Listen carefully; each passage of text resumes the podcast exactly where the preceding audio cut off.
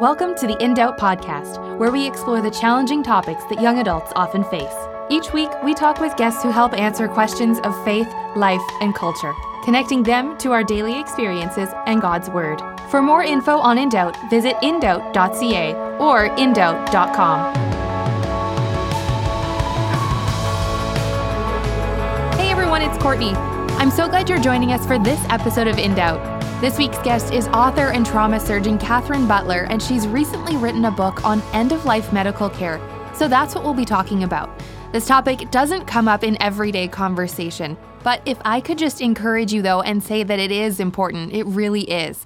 With personal experience with end of life medical care after losing a loved one to cancer, and in having to come face to face with some of the questions that Isaac asked Kathryn, this is definitely something that we should be talking about, and it is relevant. For Christians, it's more than medicine when we reach the end of our lives, no matter when that is.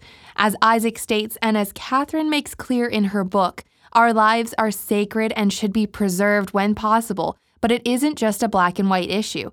And some of you, like me, may have experience with end of life care, and I will say that as we're recording this episode, it did catch me off guard for a moment. But Kathryn does such an incredible job at discussing this subject, and like I've said, I think this is something we as young adults need to think about, if only to prompt a few questions or one conversation, whether that's with our parents, our caregivers, our friends, or our kids. So, in saying all that, I do hope that you enjoyed this episode. Hey, this is Isaac from In Doubt. With me today on the show is trauma surgeon and author Kathryn Butler. Thanks so much for being with us today, Kathryn. Isaac, thank you so much for having me on.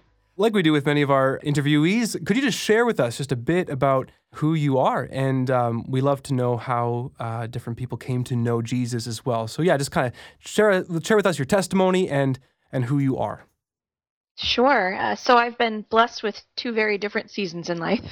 I am uh, my background is as a trauma and critical care surgeon at Mass General, where I trained, and then uh, was on the staff. And a few years ago, I was called away from that to administer to the needs of my family. And so now I homeschool my kids, and I've fallen into a writing ministry, which was a very unexpected blessing.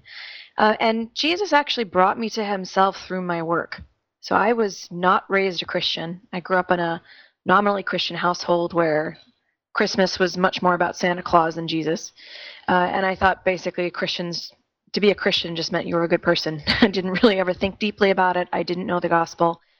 And then during my training, actually, it was being confronted with suffering in such a real and visceral and horrific way in the emergency room. There was one particular night where I had three young men who came into the emergency room who had all been assaulted, and I couldn't save any of them.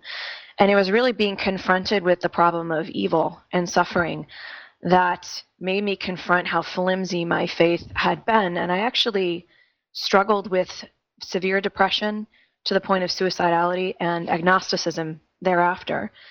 And about a year after I had this crisis, I witnessed in the intensive care unit uh, where I was training during my fellowship uh, a recovery of a gentleman that I could not explain, that our medical advances and our protocols and our knowledge could not neatly tie up. And it occurred immediately after his wife had prayed in Jesus' name and just opened my eyes to the fact, the truth, that there is a power so much greater than what we know or can imagine or understand. Uh, and it was from then studying the Gospels and the book of Romans that the Lord just opened my eyes and my heart to the truth of Christ crucified and knowing that while we might not understand suffering in the moment, um, when we suffer, it's not because God doesn't love us, because He sent His Son to suffer for us and saved us through that. So God has been so merciful to me, and I'm just so grateful to know Christ and to be a part of His body. Yeah, that's that's amazing. Thank you so much for sharing that uh, with us, Kathryn. And, and, you know, as you as you say that, uh, it just makes me ask the question. And um, you know, obviously, you've been around lots of various personnel and staff in in you know places like the emergency room and things like that. Do you find that others, nurses and um, surgeons and doctors, um, work through some of those same questions? Because I can imagine you share the story with those three men and how, like, I feel like that would affect ev- everybody. Um, do, do you find that some of your coworkers kind of worked through some of these questions, or did you feel kind of alone in that? In my particular experience with my part of the world and where I was encountering medicine, I think we all wrestle with the questions, but I don't think anyone discusses them openly. Um, and and that's pos- probably unique also to where I live and practice because I'm in you know New England, which if you were to go to the Midwest part of the United States or the Bible Belt, I think people will be much more conversant about it. Uh, but I'm in an area where Christianity is a minority faith, um, and so uh, there's a lot of silence, I think, about issues of faith. Um, and so I think we all struggle with these issues. We are all discouraged. We're all downtrodden. We're all wrestling. But in my experience personally, there was not a lot of open dialogue about how faith ties into all the suffering that we're seeing. Yeah, yeah. Well, thank you for sharing sharing that with us. That's mm-hmm. that's good. Um, Kathryn, you've recently uh, written a book called Between Life and Death: A Gospel-Centered Guide to End of Life Medical Care. Now that's a that's a huge it's a huge endeavor. It seems like just from that title, uh, what you're getting there. So, anyways, that's what our conversation is going to be revolved around. So, if you're listening, that's kind of what it is about: a gospel-centered guide to end-of-life medical care. And if you are listening, we're obviously not going to be able to answer all the questions right now in this short time, but uh, hopefully through this conversation and through what Kathryn has to share with us, we'll we'll learn something to take with us from from this. But, anyways, Kathryn, as a way to introduce us maybe to what your book is about. Could you share with us maybe the issues or the problems? I'm not sure what the right maybe word is um, that you do address in your book. What is that thing, that answer, or that discussion that you felt needed to, you know, have happen? Yeah. So I went into ICU care was really my focus and my area of expertise, and that's basically um, my job was to take care of people when they were their sickest from something that needed surgery to fix, or were recovering from some kind of surgical process or procedure, and were sufficiently ill that they needed ventilators and um, medication drips and dialysis and other really intensive invasive machineries and procedures and techniques to keep them alive. And I went into it for the success stories. I loved partnering and coming alongside people when they were in their greatest need and being able to using this technology to usher them back to health and to bring them home and reunite them with their families. It was so incredibly gratifying and a wonderful way to love your neighbor. But uh, however, what I found during my decade of work in the ICU was that the, these techniques and technologies that I just mentioned have tremendous potential to reunite families and bring people home when they are struggling with an illness or an accident or injury that's recoverable. But at the same time, what we've done with this technology is we've placed those who are dying, who are suffering from a disease that's not recoverable, who are at the end of life, into some horrible situations where we actually prolong death. And we also place their loved ones who are then in the position of making decisions for them, such as do I take them off the ventilator? Do I start dialysis? What's the right answer? Into some anguishing situations. And what I observed over time is that appropriately, those of us who are of the faith will turn to our faith and turn to the Bible to try to answer and navigate these hard issues. And we ask ourselves, what would God want? What's God's will? What does the Bible tell me in this situation? But, and as I alluded to this a little bit in my last comment, we clinicians do a really poor job of acknowledging that faith plays a role in these kinds of situations. And there's actually been a study in uh, Boston that looked at 75 terminally ill patients that did a survey looking at their spirituality and how it influenced their illness narrative.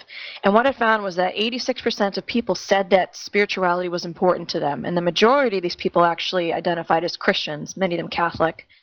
But when uh, they asked these patients, how often have has your doctor referred them you to chaplaincy? The answer was 1%. There's also further data showing that when patients ask their doctors a question that has to do with faith, meaning, how do I navigate this based on my faith? The most common response given is not referring to chaplaincy, not saying, let's see how we can find the answer for you, not even if they're the same faith, praying with them, but to say nothing. no follow up, no referral. We just strand people with some really, really hard questions. And so, what I wanted to do with this book was to provide people a look at how do we understand issues of life and death and suffering in our current era where technology is so confusing. And also to try to tease apart when these technologies help and when they can hurt, and when giving a, using a ventilator will help to preserve life and bring someone home, or when it can actually prolong death and suffering, and to try to help give some people some kind of clarity and discernment so they have a set of principles or tools to use when they're in these situations.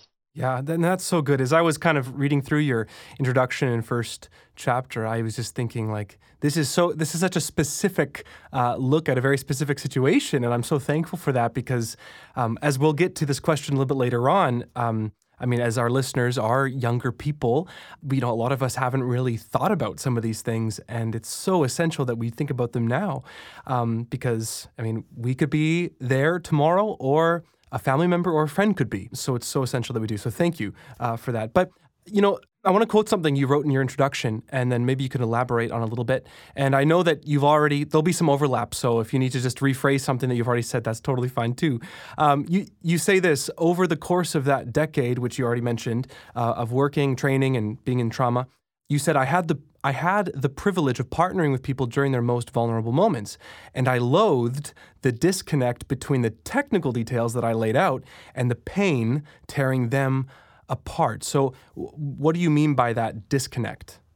Yeah, it's just, it's just what I said that people are often wrestling with issues of how does the, how does faith um, come into play when I'm trying to decide whether or not to keep my loved one on a ventilator because you really it goes back very much so to our, our faith because it's dealing with life and death and and we can tend sometimes to cling to one principle from the bible and say well the bible teaches me that i have to preserve life so i'm going to do everything at all costs right and we as a as a clinician can sit down and i can tell you the ins and outs of um, the statistics and the prognosis and everything but i really have to understand where is your faith influencing you in your response here. And I think that because we don't as clinicians talk about faith because we feel that we need to be objective and we then also fail people in not supporting them to understand their narrative and understand the lens through which they're trying to un- to grapple with these big questions.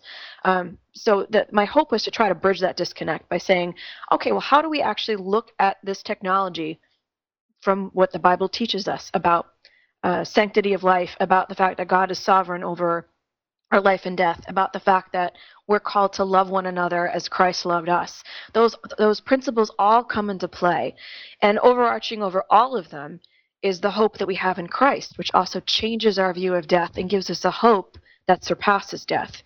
And I think that the the technology that we're dealing with and the terminology is so convoluted and foreign to the layperson that it is impossible for them to understand it and understand how these principles play into that in the moment when they're scared and they're worried for a mom or a dad or a spouse or sibling that is near death and they're grieving well what do i do it's so hard for them to untangle all of this on their own yeah, absolutely. Oh, well, let's. You kind of mentioned the Bible there and some of those questions about God's sovereignty. So let's let's jump into that. I'll I'll quote two things that you said, and then I'll ask this question. So, um, some other quotes you say: medical progress over the last fifty years has equipped doctors with technologies that, under the right circumstances, can save lives, but also transmute death from a finite event into a prolonged and painful process. You've already talked about that a bit. And then you say death now commonly occurs in fits and starts in a slow, confusing fragmentation of a life. And then you write God's perfect timing seems less distinct when machinery blurs the boundaries of life and death. I mean, just thinking about those, it's like there's a lot to think about uh, in these really in these really well written uh, sentences, Kathryn. So, h- how have you, as a Bible believing Christian, then who believes in God's, you know, good sovereignty over all things. How do you understand truths um, throughout scripture? But I'll just provide one example, like Psalm 139, 16, that says, In your book were written, every one of them, the days that were formed for me. So we're getting this idea that God knows. And yet here we have these, these medical machines that seem to kind of allow, give us the ability to, to choose. So how, how do we work through that? I, I think that ultimately, I know ultimately, it's still within God's hands. God still has sovereignty over our lives. Our lives belong to Him. I think what's happened over the past 50 plus years, though, as ICU care has really come to the forefront, is that it's less obvious to us. So people will be dying, but we can't tell. And, and what I mean by this is that if you were to stand at the bedside of someone in the ICU, if you're, and you're a layperson, you cannot tell from the doorway whether or not the person in that bed is on the verge of recovery or is spiraling towards their death because they can both have a ventilator, they'll both have an IV pole with arrays of pumps and infusions going. They might have a dialysis machine. And it's only if you understand the disease process at work and have someone to guide you through how things are going, meaning is that process getting better or worse? And you only know that by being able to interpret the lab values and the numbers, that you have an understanding of are, is all this that we're doing just slowing down the process of dying, but death is still gripping this person? Or is it actually ushering them back to life? And and that that that process there. So God's sovereign over all of that. So if that person is dying, us having those machines going might delay things for a little while, but they're still dying. You know, and and what what's happened though is that because dying and death is no longer a part of our daily experience. And I say that because, you know, a hundred years ago, the most common place for people to die was at home.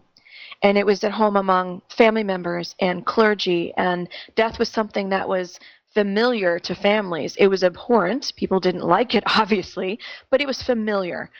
Now we're in a situation when the majority of us will actually die in an institution, in a hospital, in a nursing home. Uh, even though most of us still want to die at home, uh, only about 25 to 40 percent, depending on the survey, actually do. And so we don't see it day to day. It's so far removed from us and from our understanding. And then, it, then when we actually finally confront it, it's usually in the setting of making decisions for a loved one, and we see it surrounded by technology that we don't understand, in a vocabulary that defies our comprehension, and we can't recognize it for what it is. You know, so so that's that's what I mean in terms of um, not being able to see that that death is at hand. And god's still sovereign over this. We can't might not be able to change the trajectory but oftentimes we can't see that that's the case. Yeah exactly. And you know i was just reminded uh, earlier uh, today actually listening to uh, another podcast i was just reminded of the just the, the harmonious compatibility between the decisions that we make whether they're good ones or bad ones and god's sovereignty and this other uh, fellow on the podcast just reminded me by saying that you know the whole idea of God's sovereignty and our free will they are friends and you don't have to try to reconcile them. Um, and that's just such an uh, essential truth to hold on to. Even if we can't really quite make it make sense in our minds we have to believe that especially I would imagine in times when you have to make some big decisions either as a doctor or as a you know a family member or a friend of someone who's in those situations. So uh, I do appreciate that, Kathryn. Um, you, you, you say then here's the last quote that I'll quote. I won't give away your whole book, don't worry. Um, but another quote I have here is to honor God in the bleak setting of the ICU, we must clarify the expanse between life and death that our medical advances have blurred. So this idea of clarifying it. So I, I don't know if maybe you've already touched on this when you're talking about clarifying, are you just saying that you want to help the kind of people that don't understand any of the machinery or anything that's going on? Is that what you mean by clarity here? Yeah, yeah. And specifically, what I would hope for people to understand is that we ask the wrong questions oftentimes when we're confronted with these situations. Because when we think about, I say a ventilator, and I'm using that as the, the most obvious because that's what people think of when they think about being on machines. We often think in terms of black and white, yes or no responses. I want to be on a ventilator or I never would want to be. And that's really the wrong question because what a ventilator does is it often does not cure us.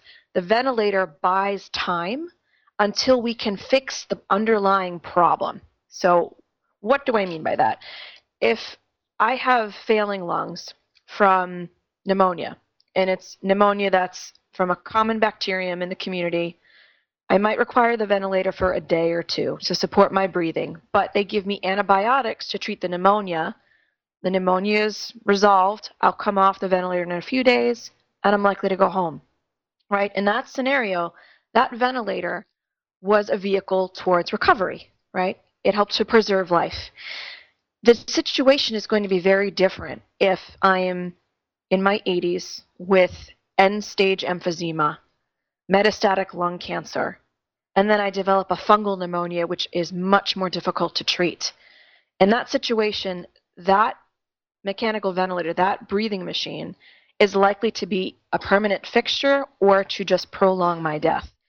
And so I think when I talk about clarifying these issues, I think it's important that we do we just focus on what are these technologies doing? They're actually not curative. They're supportive. They're meant to help us and the real question we need to ask is under what circumstances am I okay accepting this? And for the Christian, that usually is that if it's recoverable, if the underlying illness that's making me sick is recoverable, yeah, this is this is worth me pursuing oftentimes. If, however, I'm near death and they can't cure what's making me sick, then these kinds of technologies have the potential to prolong death and incur suffering. And so that's what I mean in terms of clarity is that I think oftentimes we're asking the wrong questions when we consider these end of life issues. Yeah, no, that's that's really good. And and I think from even what you're just saying there, it sounds like you're not going you haven't written a book about a black and white, you know, answer on what do we do in this situation. You say this or not this. It's a situational thing. And, and let me just try to uh, think of an example here. So say I'm I'm much older, say I'm in my 70s or my 80s, and uh, the doctors have been trying to figure out what's wrong with me and they put me on some life preserving technology or medical uh, units to keep me going. Um, but if the doctors say are unclear as to what exactly is going on, um, I'm much older, then how would you, someone like you counsel, let's say, my son or my grandson or someone? Um, or my wife at that time to, to think through this. If it just seems foggy, if the doctors don't quite know, because I'm sure there's lots of times when, I mean, you're a doctor, maybe maybe I'm wrong, but I would imagine there's lots of times where things can't really be seen exactly uh, clearly what is going on. H- how do we work through that uh, with our faith? Yeah, that that's a, a great question, Isaac, and it it brings up some really important points. I'm gonna to try to answer it. I'm going to backtrack a little bit and just try to give some overarching principles biblically. There are there are four main things that I think come into play in end of life scenarios, and the first is the fact that our mortal life is sacred, that it's a gift from God that we're to preserve it when possible. And this is the principle that compels us to advocate for the unborn, that prompts us to be opposed um, to physician assisted suicide, really to preserve life when possible. And in that situation, that that principle calls us to when it's very clear that that recovery is possible to pursue these kinds of treatments.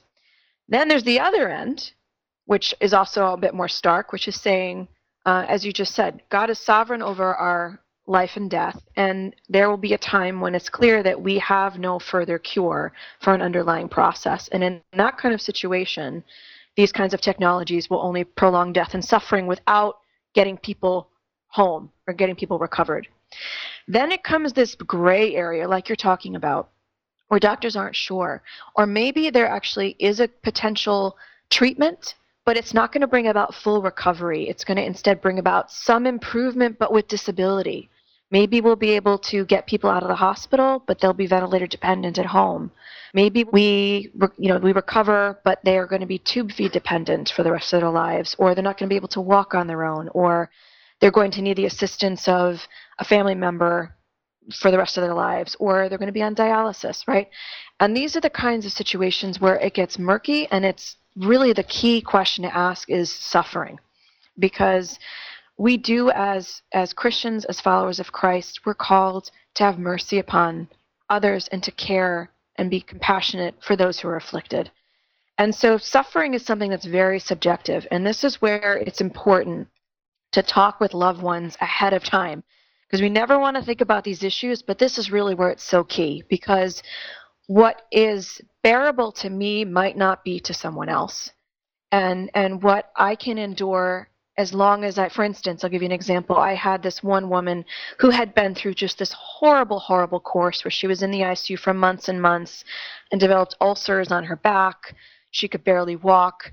And we, her family, said, "Oh my goodness, she's suffering." But when we sat down with her, what what mattered to her most, where she felt that she was living the life that God had given her to steward and living it well, was being able to sit with her family and watch TV and talk with them about it. And that was that was meaningful to her. So it didn't matter to her that she was going through all this pain.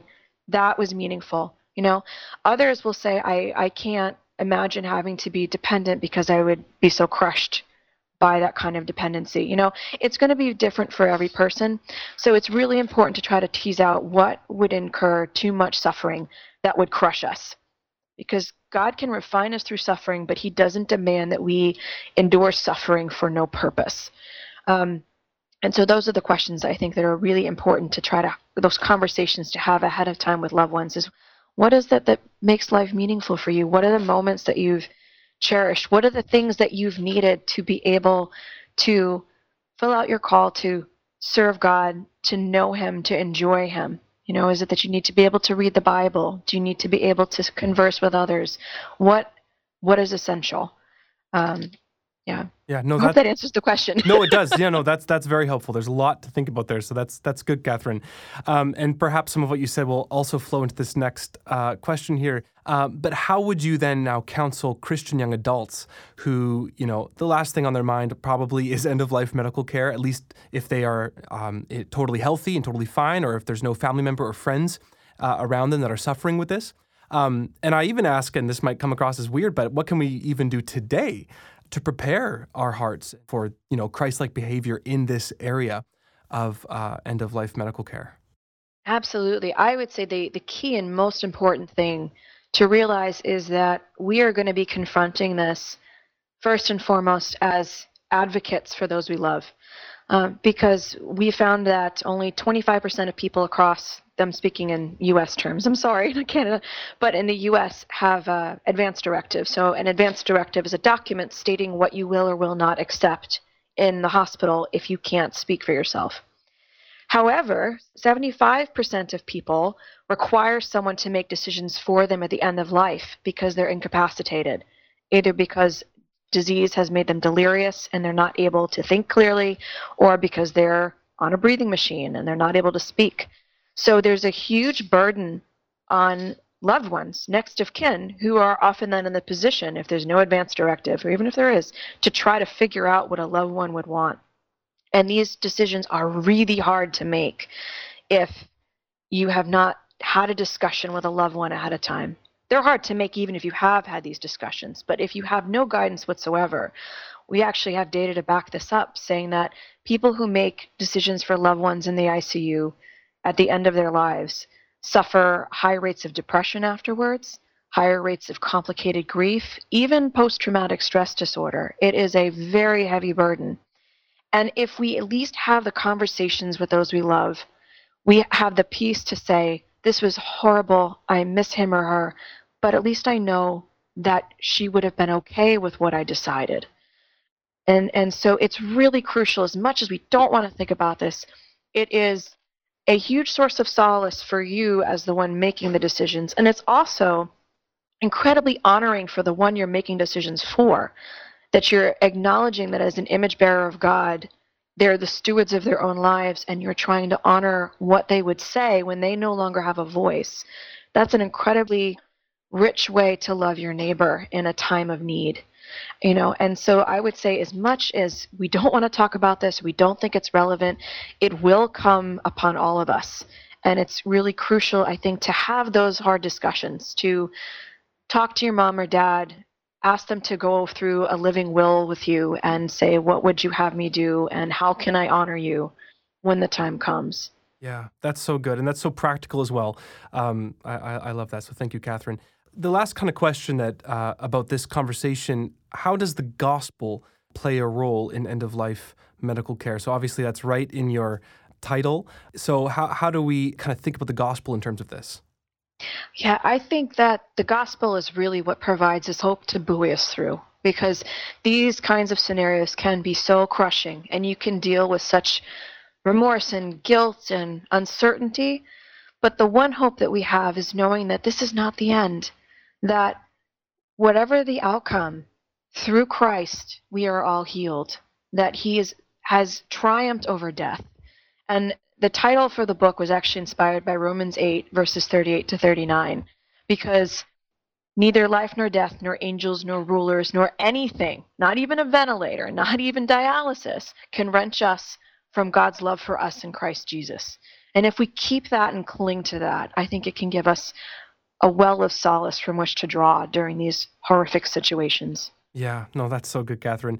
As we finish this conversation, I have just sort of shift the conversation a little bit from what we've talked about because I think this is important and take advantage of a, a Christian surgeon, a Christian doctor talking to us.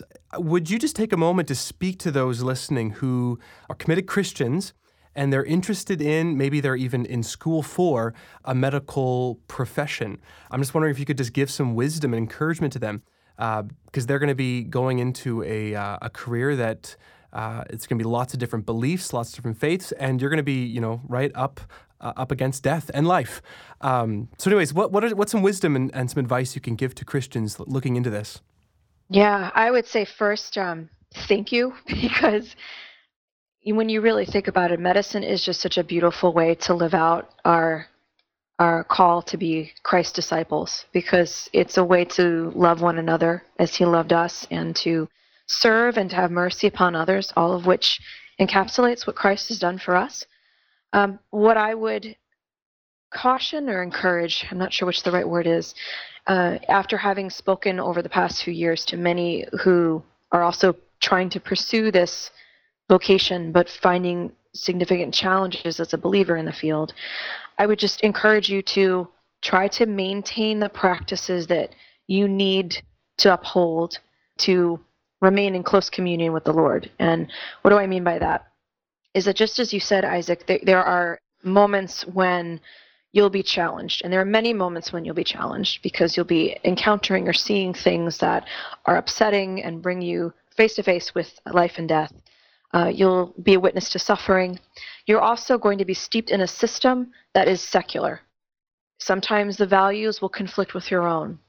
Very often, it will challenge your own values because the medical profession is so cutthroat and so competitive that oftentimes it prioritizes you placing yourself above others and being the best. And being the best not to be a good steward of God's gifts, but being the best for your own sense of idolatry. And it's a really hard um, line to toe between excellence because you want to be a good steward of God's gifts and excellence because you feel the need to be a best to be the best to be competitive um, so i would say and it's very hard too because there's very little time oftentimes to attend church to engage in the usual spiritual disciplines that help to feel, keep you uplifted in your faith so i would say pick one or two very key things because you're not going to be able to attend church every sunday but if it's that you pray every morning when you get up and you give your first hours to god and you read a passage from the Bible, do it and don't give that up.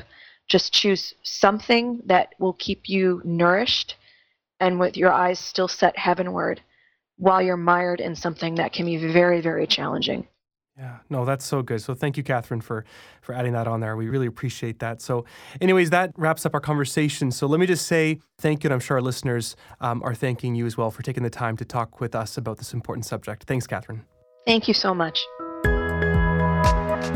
For me, I think this was a really good time to reflect on the questions that Kathryn gave towards the end. What would incur too much suffering? What is meaningful to me? And what is essential in my relationship to God? For some, this is a difficult conversation, but trust me when I say that it's worth it. If you'd like to read or buy Kathryn's book, we'll have the link available on our website. Check back with us next week for a brand new episode where we'll be talking to Andy Steiger about the future of apologetics. Thanks so much for listening. If you want to hear more, subscribe on iTunes and Spotify or visit us online at indoubt.ca or indoubt.com. We're also on social media, so make sure to follow us on Instagram, Facebook, and Twitter.